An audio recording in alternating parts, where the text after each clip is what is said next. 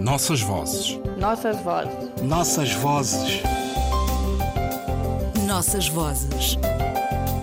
Um programa de Ana Paula Tavares. A memória dos acontecimentos. O ponto de origem não é o suficiente para que a memória possa organizar as representações identitárias. É preciso ainda um eixo temporal, uma trajetória marcada por essas referências, que são os acontecimentos, cuja maior ou menor densidade permite distinguir os períodos e as épocas. É um tempo vazio de lembranças. Cada memória é um museu de acontecimentos singulares aos quais está associado um certo nível de evocatividade ou memorabilidade.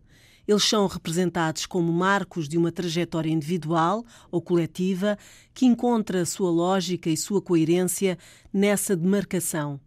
A lembrança da experiência individual resulta assim de um processo de seleção mnemónica e simbólica de certos fatos reais ou imaginários, qualificados de acontecimentos, que presidem à organização cognitiva da experiência temporal.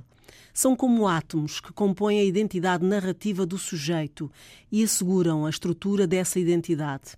De forma genérica, são os significantes da identidade pessoal mobilizados em função de três critérios: sua eficácia memorial presumida, a natureza das interações intersubjetivas e o horizonte de espera no momento da rememoração.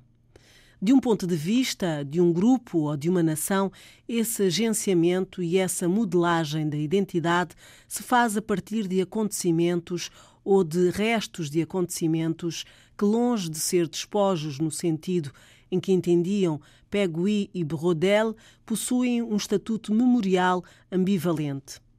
Os acontecimentos são tempos fortes que fazem memórias fortes. In Memória e Identidade, Joel Candot, Paulo, editora Contexto, 2014. Sempre que se aproxima uma data, ocorre-nos perguntar como se dá a fixação de um momento que passa a fazer sentido como referente identitário para um determinado coletivo, grupo ou nação. A memória coletiva ocupa um espaço cada vez maior nos diversos campos das ciências sociais como forma de ver uma certa ordenação do mundo em função de determinados esteios cronológicos, lugares, indivíduos, símbolos e seus significados.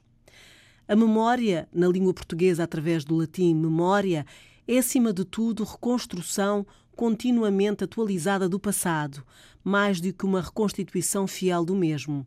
Somos seres do tempo e condenados ao tempo, e somos também o resultado das nossas memórias individuais e coletivas, por muito que as noções de memória e identidade sejam conceitos de grande ambiguidade, elas têm nas nossas vidas o papel totalizador da lembrança e seus atos de fala, escrita e história.